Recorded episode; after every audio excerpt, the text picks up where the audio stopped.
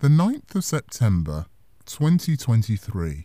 A reading from the letter of St. Paul to the Colossians. God has reconciled you by Christ's death in his mortal body. Not long ago, you were foreigners and enemies in the way that you used to think and the evil things that you did. But now he has reconciled you by his death and in that mortal body. Now you are able to appear before him holy pure, and blameless.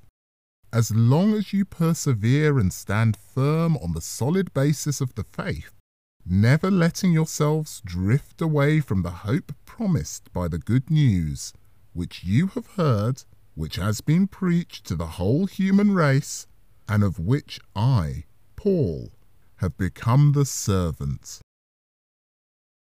The Word of the Lord.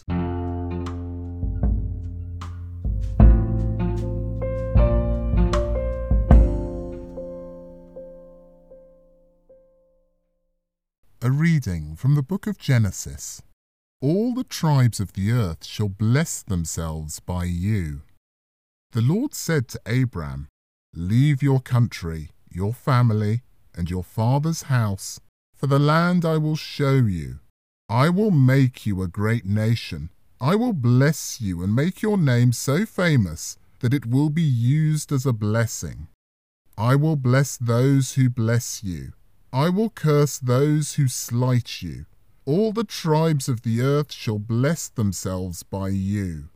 So Abram went as the Lord told him. The word of the Lord.